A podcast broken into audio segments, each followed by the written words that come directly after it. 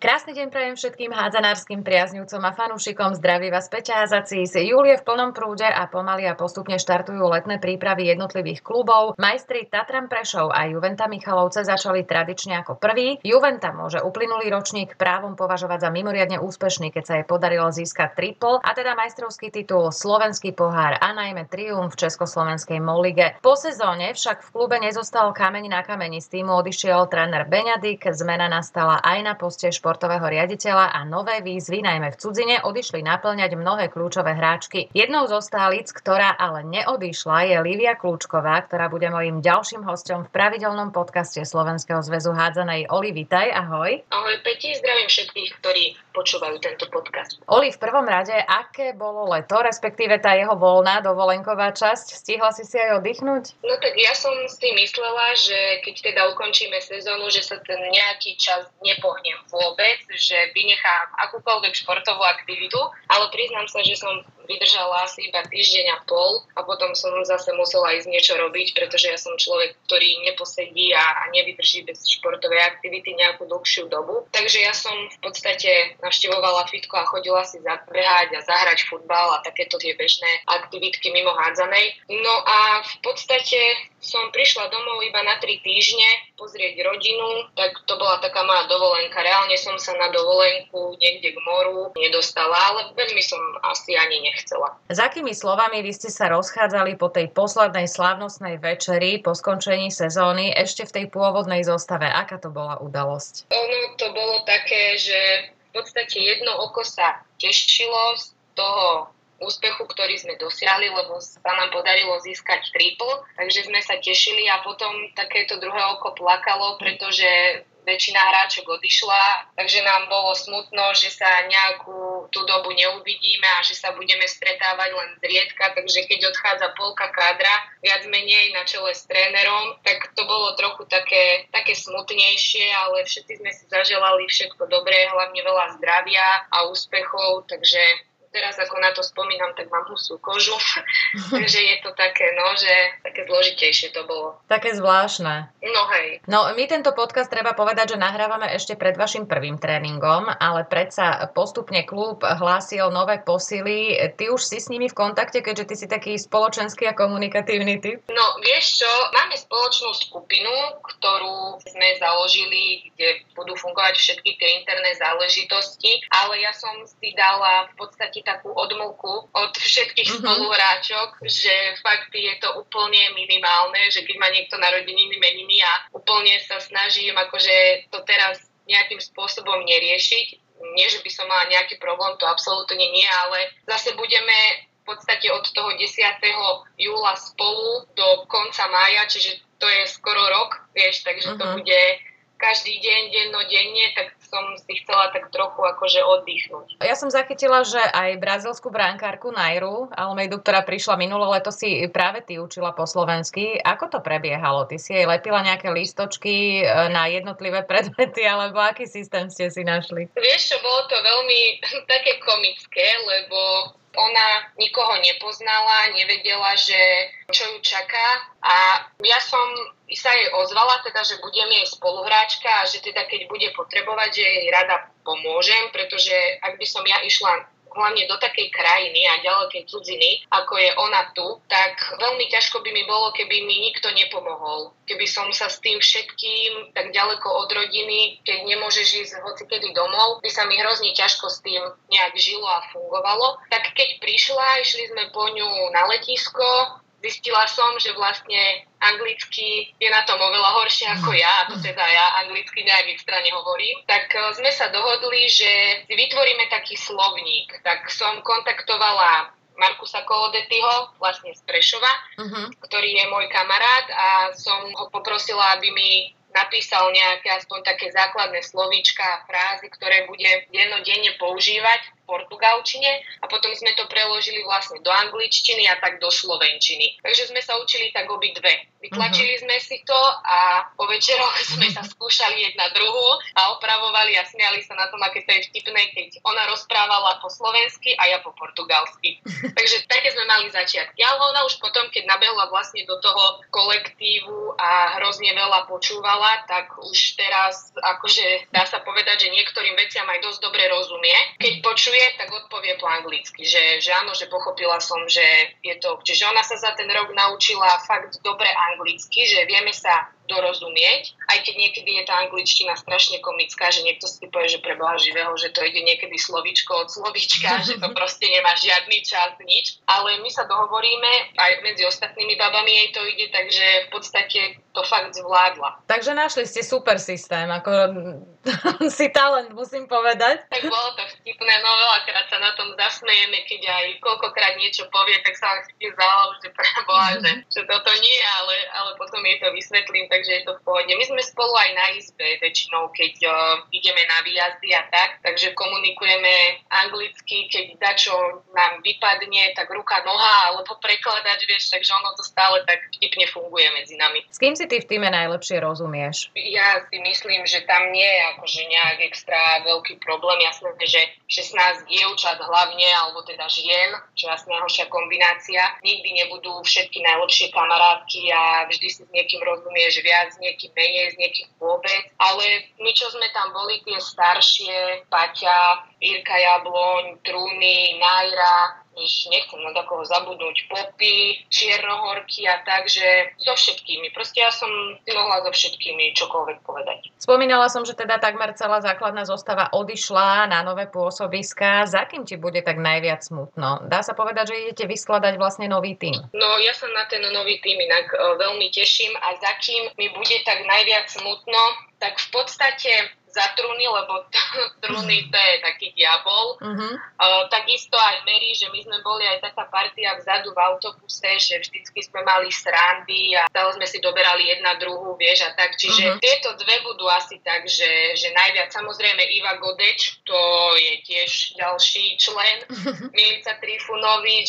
že v podstate dá sa povedať, že s každým som si niečo prežila. S niekým proste viac pekného, s niekým tam niečo aj škrípalo, ale tak to už je za mnou a vrácať sa k tomu nejak absolútne nemá význam. A hlavne by som chcela, aby sa všetkým dievčatám darilo a aby boli zdravé. Uh-huh. Aby sa nevrátili po roku naspäť, nech sú tam čo najdlhšie. Ako nie kvôli tomu, že by som nechcela, ale aby mali také tie pekné a úspešné kariéry. Ty si prichádzala do Michaloviec ako skúsená hráčka, no zranenia a hlavne ten COVID ťa poriadne pribrzdili v rozlete, dokonca tak, že si nebola schopná naplno ukázať, čo je v tebe a rozvinúť ten svoj potenciál. Poďme možno pospomínať trošku aj na toto nepríjemné obdobie. No, fú, ono to vlastne celé začalo tou prvou koronou sezóna 2020-2021.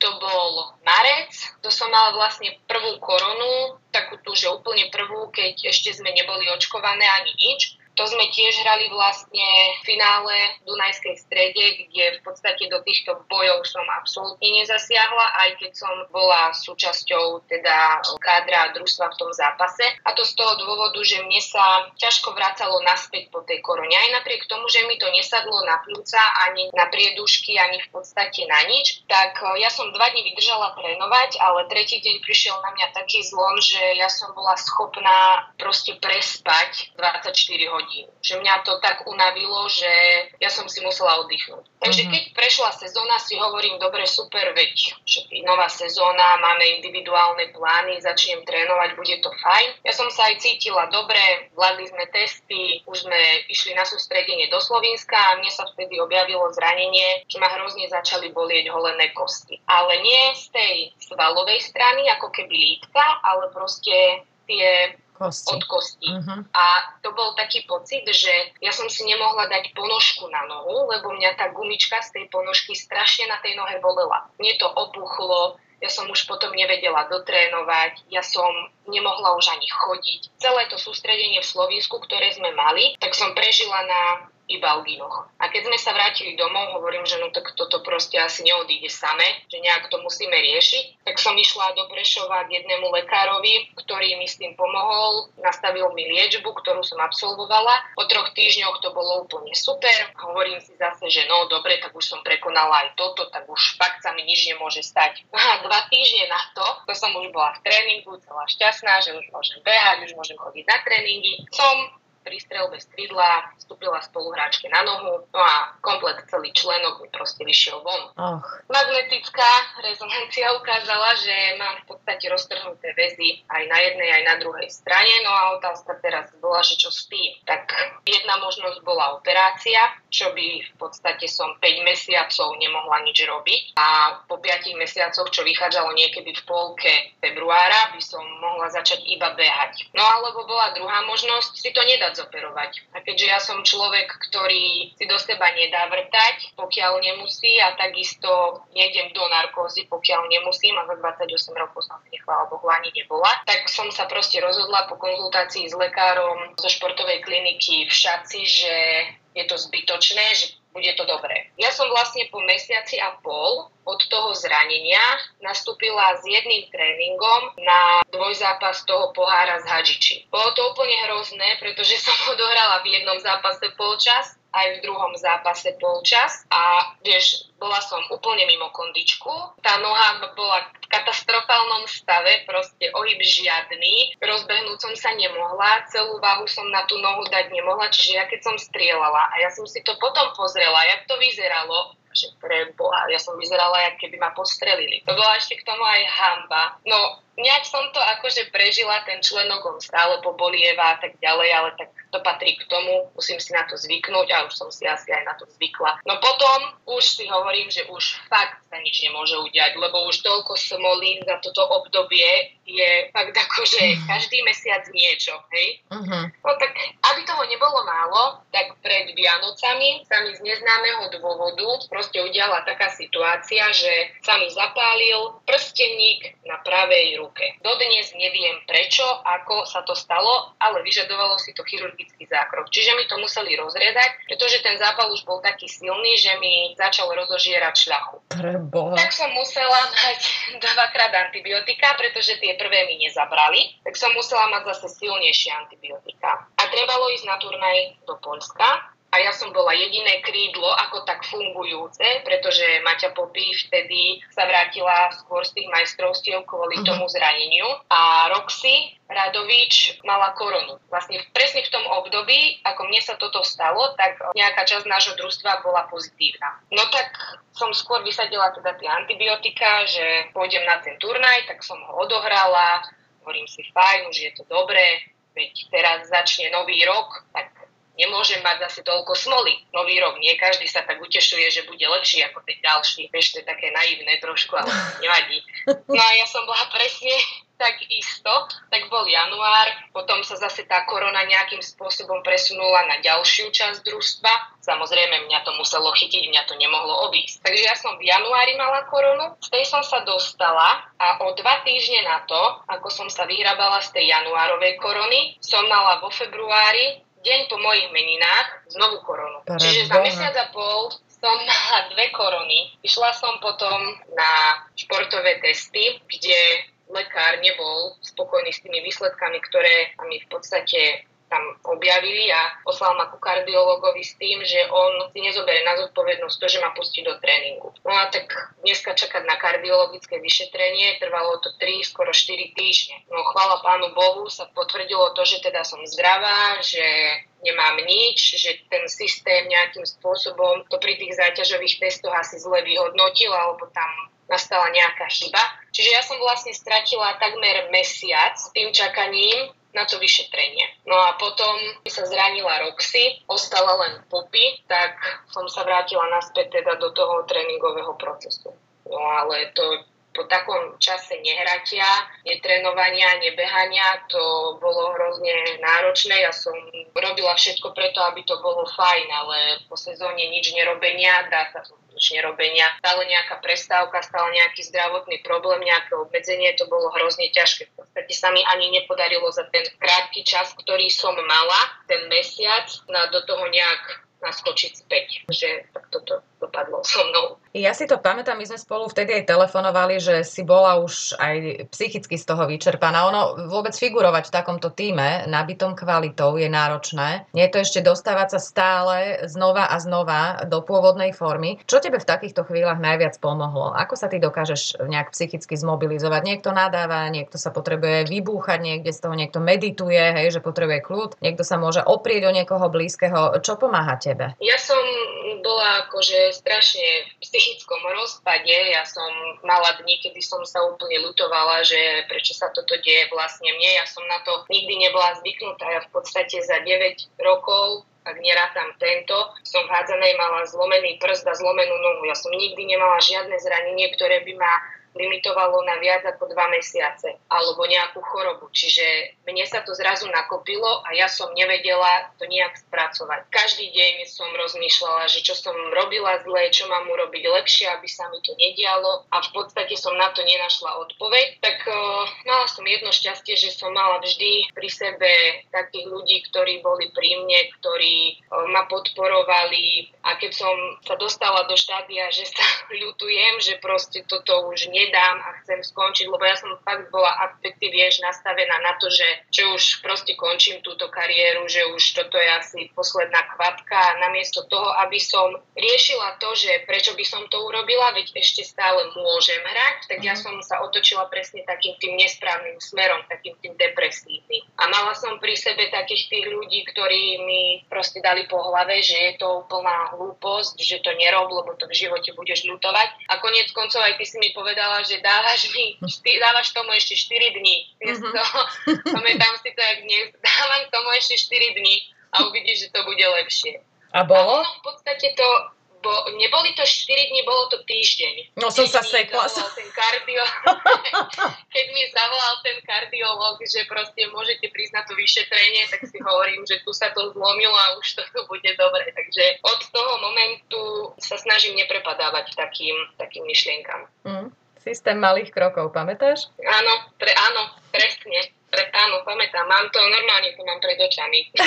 Systém malých krokov, ktorý dennodenne musí človek dať, aspoň sa donútiť vstať, umyť si tvár, ísť na tréning. Ono to povolí jedného dňa, len ono, to je presne to obdobie, keď sa nedeje nič, alebo máš pocit, že sa nič nedeje, ale ono sa to deje, len musíš ísť ďalej. Ono to znie strašne teraz kliše, strašne, ale je to tak, ono to tak funguje. Je to pravda. Mm. Súhlasím s tým, lebo sa mi to postupne po tých, po tých malých krokoch som zrazu jedného dňa zbadala, že aha, že ono to možno hneď na prvý moment nie je vidieť, ale proste príde. To je presne, keď cvičíš, vieš, že niekto si povie, že by chcel kocky za týždeň, ale Presne. Keď to ide postupne, tak potom vidíš, že ty kocky máš.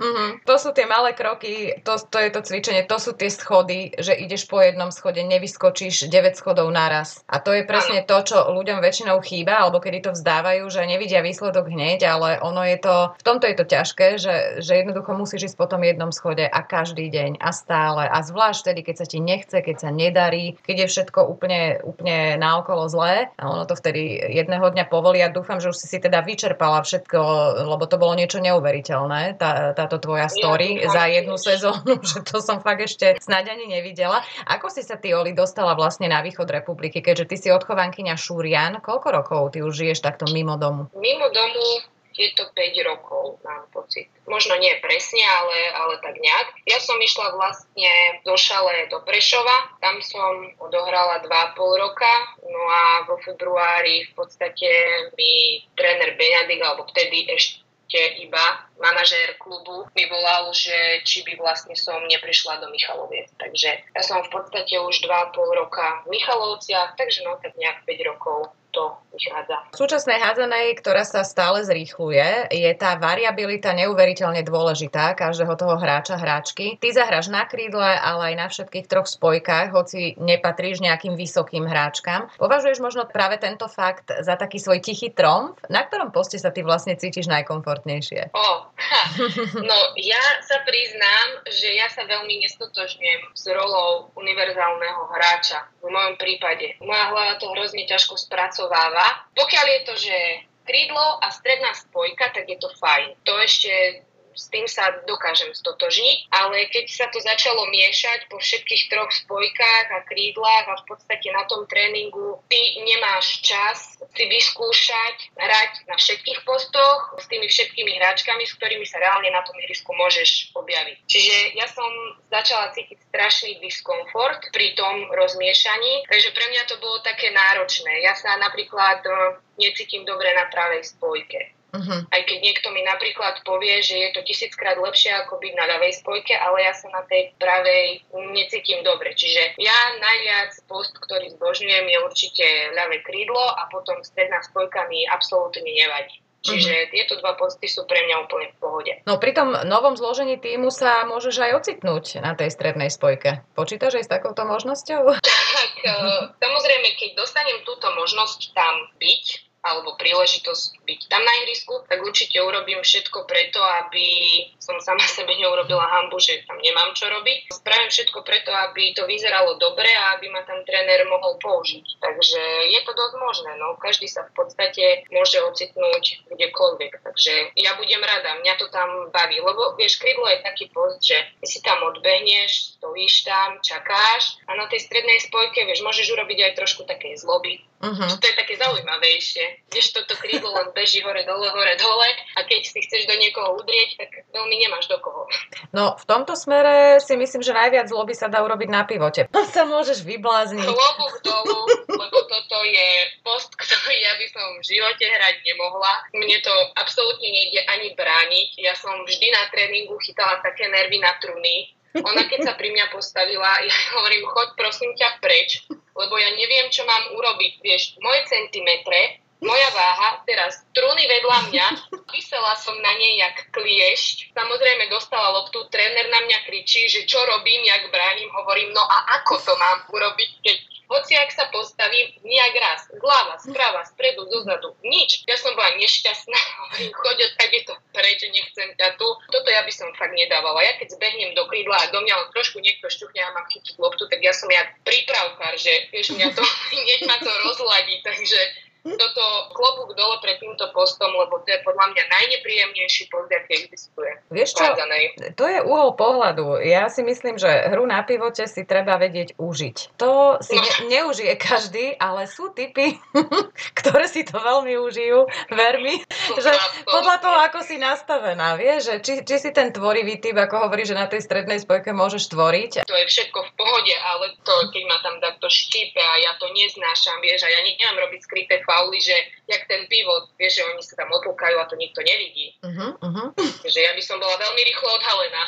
No, poďme ešte možno k tým Michalovciam, k tej, k tej práve skončenej sezóne. Takým jediným nešťastným momentom, aspoň z takého môjho pohľadu, ako som to vnímala celú tú sezónu, takú tú spanilú jazdu Michaloviec, bol ten pohárový dvojzápas s Galičankou. To bola strašná smola, hlavne tá domáca odveta Vladin gol, ktorý napokon rozhodcovia neuznali. Aký to bol moment predtým? Lebo mala som taký pocit, že vás to paradoxne strašne psychicky posilnilo v tom konečnom dôsledku, keď už ste si uvedomili, že už sa nič nedá robiť, že jednoducho v pohári sa už ďalej nejde? No, ono je to celé také, že my cez prípravu máme konfrontácie aj teda s družstvami z iných krajín, tak ako sme mali napríklad tým Krymom, to je pre mňa fakt, že super zážitok, lebo Draganu Civič nemáš po svojej pravej ruke hoci kedy. Uh-huh. Takže mali sme aj takúto možnosť, že teda tie iné družstva lepšie, ťažšie, ale táto Galičanka má proste taký úplne iný herný štýl, na ktorý my sme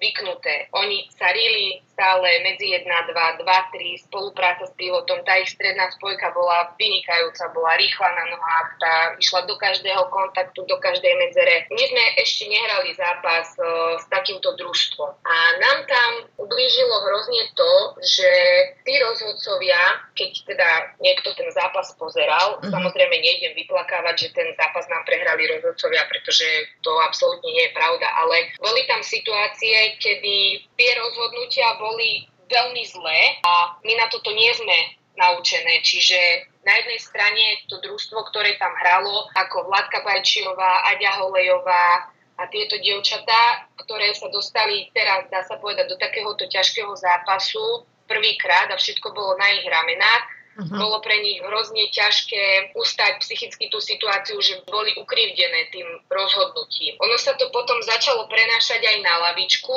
takisto aj tréner, sme to videli, hej, tam zase nikto nebude z lavičky vykrikovať, keď to tak bolo a nebude niekto kričať, že to tak nebolo, hej. Uh-huh.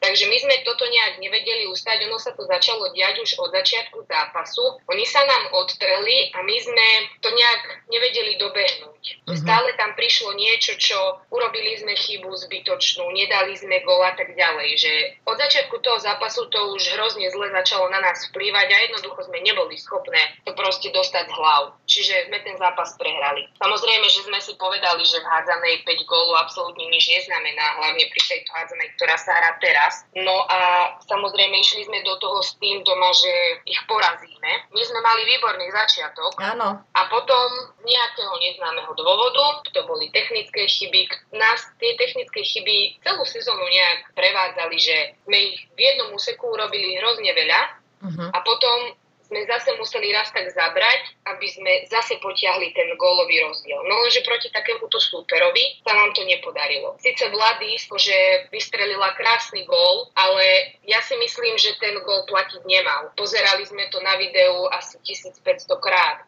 Uh-huh. A ja som napríklad toho názoru, že ten gól proste nepadol klaxónom. Takže možno ma teraz niekto zabije za to, alebo čo.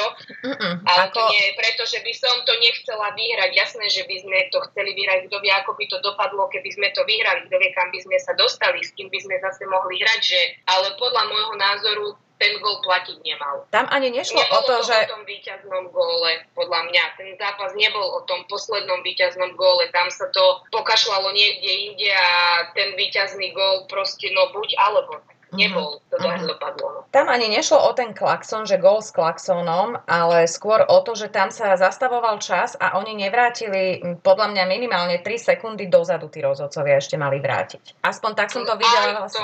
No, no, vieš, že tam nastal tam chaos, e, prerušila sa hra samozrejme a tam myslím, že sa malo ešte a myslím, že vlastne tá časomiera v Chemkostav arene, tá už tak ako bola nastavená, čiže išiel klakson, hej, ale tam sa mal ešte na tej vlastne grafike televíznej to bolo vidieť, že tam išli sekundy ďalej a oni už medzi tým zastavili čas, čiže minimálne, ale to zase možno ja si to tak ako som si to sugerovala, ja že... iný úhol pohľadu, vieš, ja som sa k takému nedostala, takže môže byť, že, že teda to je aj takto, tak potom beriem späť, ale za tých daných okolností, ktoré mám pred očami ja, uh-huh. myslím, že ten úkol proste platiť nemal. No, v každom prípade je to už jedno, hej. Málo kedy rozhodca no. zmení svoje rozhodnutie, to už proste bolo pase, ale vás to ako keby e, nakoplo. Som mala pocit, že ste sa nedali dole ani po takomto zápase a potom, že ste teda vedeli, že je stopka, tým pádom už v pohári, že sa ďalej nejde. Čím je špecifická Juventa Michalovca, ak by si ju mala porovnať napríklad so Šalou alebo s inými slovenskými týmami? Tak Michalovce mali, majú a budú mať vždycky tie najvyššie ciele. A my vieme, ako máme postavené to družstvo, my vieme, koľko trénujeme, ako tvrdo trénujeme, tak každá jedna z nás je nastavená proste tak, že už keď, aspoň ja si to tak beriem, že už keď proste si odtrenujem všetko, celú tú prípravu, ktorá fakt neskutočne bolí, a potom sa dostaneme do tých zápasov a vždy teda raz dostaneme po ústach, potom vyhráme o 20 a tak ďalej, čo patrí k tomu športu. Má každá z nás v hlave také nastavenie, že urobíme čokoľvek preto, aby sme jednoducho vyhrali všetko, čo sa dá. To isté chce aj vedenie, ktoré nám na to vytvára myslím si, že v Československu podľa môjho názoru vynikajúce podmienky to je vidieť aj od, od našich malých detí až po nás. My máme proste, dá sa povedať, že všetko, čo by sme chceli mať, pretože ja to môžem porovnať napríklad s Prešovom, v ktorom som hrala 2,5 roka a dá sa povedať, že okrem haly do pár pomôcok sme v podstate na to trénovanie nemali viac menej nič. Že bol to taký rodinný klub, tam si pomáhala vlastne ako keby rodine medzi sebou, čiže sa to snažili držať takto a robili všetko preto, krvopotne zháňali tie peňažky, ktoré dneska sú veľkým problémom zohnať, hlavne do športu, čo je v podstate dá sa povedať, že čierna diera. Tak e, my v Michalovciach máme, máme fakt naozaj všetko. Máme vlastné fitko, do ktorého môžeme ísť kedykoľvek. Máme tam vynikajúce vybavenie, čo sa týka hadznárskeho tréningového procesu takisto máme, čo sa týka atletických vecí takisto máme, čiže od výbavy, oblečenia, proste všetko. Čiže naše vedenie dáva do toho, aby my sme mali tie najlepšie výsledky 100%. A myslím si, že ani jedna z nás ich nechce sklamať, pretože si uvedomuje to, že čo proste oni do nás vrážajú, aby sme my im zase na oplátku vrátili to všetko tým, že povyhrávame, čo sa dá. Uh-huh. To sklamanie bola tá Galičanka, to sklamalo v podstate aj nás. No dostali sme riadnu facku. Myslím si, že toto bola asi jedna z takých takých najväčších, ale dokázali sme sa z toho povzviechať. Ja si myslím, že takéto zápasy nás naučia, ale zase nejak extra dlho si tie emócie tých prehratých zápasov nemôžeme držať v hlave, pretože to by bol zase iba krok späť a keď sa chceme posunúť od krok dopredu, tak sa nikdy nemôžeme dívať na to, čo, čo nás držalo pri zemi. No, zápasy s mostom sú špecifická kapitola, ktorá teda púta veľkú pozornosť nielen týchto dvoch väčšných rivalov, ale celej českej aj slovenskej hadzanárskej verejnosti. Aké sú to zápasy? Vy ste v skončenej sezóne Most porazili u nich doma, myslím, po 5 rokoch rokoch, čiže zase ste prelomili ďalšie železné dvere. Ako sa rodilo toto víťazstvo? Ja som toto víťazstvo sledovala zase raz poza telky, uh-huh. keďže ja som v Moste nebola inak, priznám sa, asi 3 roky, 3 sezóny. Neviem, nejaký dôvod som zjavne zase mala, zranenie alebo choroba alebo niečo. Je to hrozne zlé, keď sa na to pozeráš z tej telky, nie uh-huh. si tam, a nemôžeš nič urobiť. Takže ja som sa miestami držala za vlasy, celých 60 minút som pozerala v stoji a prechádzala som sa po byte. Pre mňa to, akože pre oko diváka to bolo úplne super. Podľa mňa každý človek, kto to pozeral, tak sa nemohol stiažovať, pretože tam bolo všetko, čo má taký zápas mať. Bolo tam veľa kontaktov, bola to rýchla hádzaná, boli tam aj nejaké chyby, boli tam výborné zákroky brankárov, hlavne tam bola aspoň z môjho pohľadu, čím sme my vyhrali podľa mňa, tam bol proste systém a bola tam tímová práca. A to sa odrkadlilo aj v zápase u nich, aj v zápase u nás. Že keď sme proste všetci ťahali za jeden povrat a nestalo sa to, ako sa nám stávalo často, že jedna, dve dievčatá proste zrazu vypadli z toho uh-huh. konceptu, že teraz urobím ja niečo, lebo ja som sa tak rozhodla tak proste v tomto zápase to držalo a, a vyhrali sme. To neustále cestovanie je údelom slovenského majstra. Ako ho zvládaš ty? Čo ty najradšej robíš počas dlhých ciest v autobuse? Si to naznačila, že sedíte vzadu a teda máte tam takú svoju partičku. Máte tiež v autobuse takú pomyselnú pojazdnú obývačku? No, myslím si, že nie. Myslím si, som presvedčená, že nemáme taký autobus ako chlapci Tatranu. Uh-huh. Vyslovene pojazdnú obývačku. My máme akože klasický autobus, super autobusára, ten nám robí vždycky zábavu a srandu, ale ja si nosím vždycky svoj rozkladateľný madrac, ktorý si dám do stredu uličky, dám si vankúš, zoberiem si slúchatka, zoberiem tablet, pustím Netflix a pozerám Netflix alebo hudbu počúvam a spím. To je mm-hmm. asi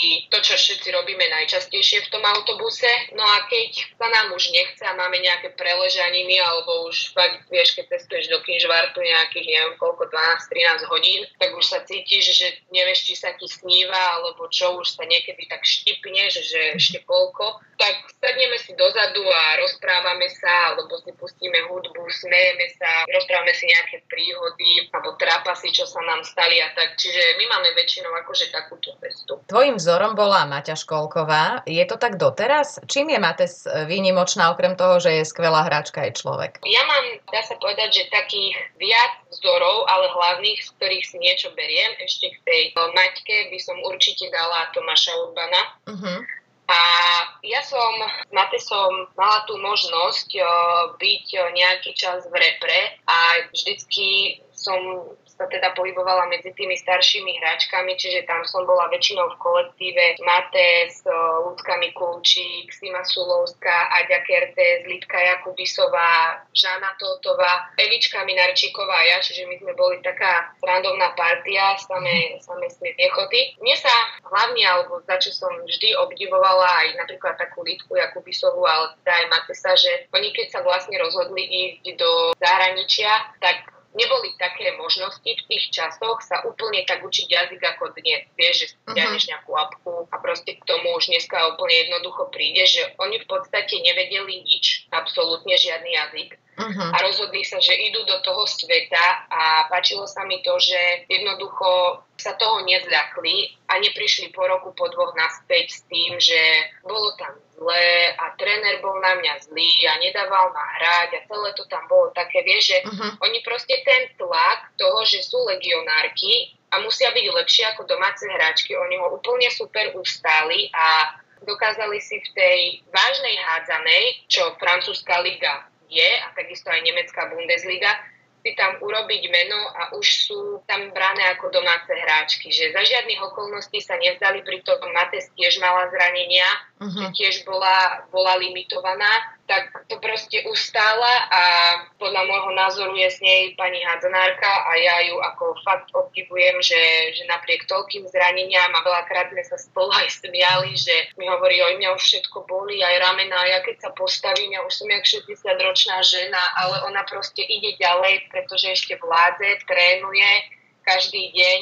Je to človek, ktorý by to už v podstate nemusel robiť, ale ona tomu fakt dobetovala celý život, aby tú hádzanú mohla hrať. Takže pre mňa je toto ona fakt klobučík dol. V akej forme sa momentálne ty nachádzaš po tom všetkom, čo máš za sebou, čo už máš za sebou a na čo sa najviac tešíš v tej ďalšej sezóne? Lebo tam bude veľa nových vecí. Ja sa momentálne cítim fakt veľmi dobre. Dúfam, že sa tak budem cítiť celú sezónu. Momentálne ma absolútne uh, nič nebolí, nič mi nie je, nemala som ani len nejaký náznak bolesti hrdla, chrypky, bolesti členku, kolien, ramien, nič fyzicky sa cítim úplne super, psychicky stále bojujem so sebou, že niekedy tam príde taká negatívna myšlienka, že čo ak sa mi to znovu stane, alebo čo budem robiť potom, takže to ešte si tak vysporiadavam v hlave. No a mám za sebou vlastne 3 týždne individuálnej prípravy a musím povedať, že som sama na seba hrdá, pretože ja som taký frfloš. To tom by tréner Lukačin vedel asi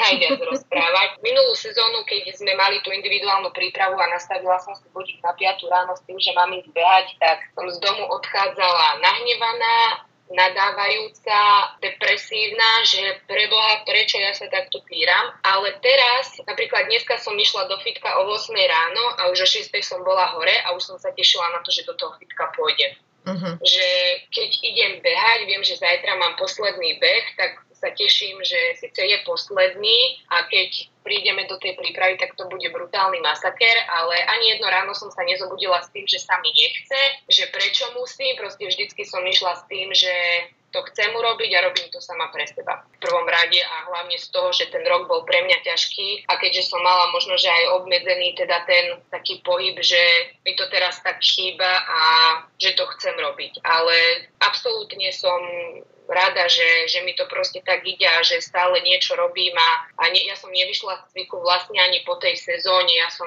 ani nechcela mať nejakú veľkú pauzu skrz to, že ja mám stále čo dobiehať po tom roku a snažím sa robiť všetko preto, aby sa mi nejaké zranenie neudialo. Takže mm-hmm v tomto som na seba asi nikdy som nebola tak odhodlaná, alebo ako by som to povedala, a zároveň tak kritická na seba a na to, čo teraz robím, že sa snažím nevypustiť absolútne ani, ani jednu minútu toho tréningu, ktorý mám. Uh-huh. Ale je to super, lebo vieš, ráno si odbeháš alebo cvičíš a celý deň máš voľno a máš čas na regeneráciu. Lenže presne vidím, keď prídeme naspäť a tam ráno tréning, večer tréning, spadne mŕtva do postele, vieš, a ten kolotoč už to bude zložitejšie, ťažšie, tak dúfam, že nebudem zase frfloža, že to ustojím tak ako teraz. Možno ti už zostane v hlave po tom roku, čo máš za sebou strašného, že už budeš inak nastavená, vieš, že už to budeš brať inak, že môžem, teraz už konečne, konečne môžem, aj keď sa mi nechce, ale môžem. No ja si niekedy zvyknem také extrémy hovoriť, vieš, že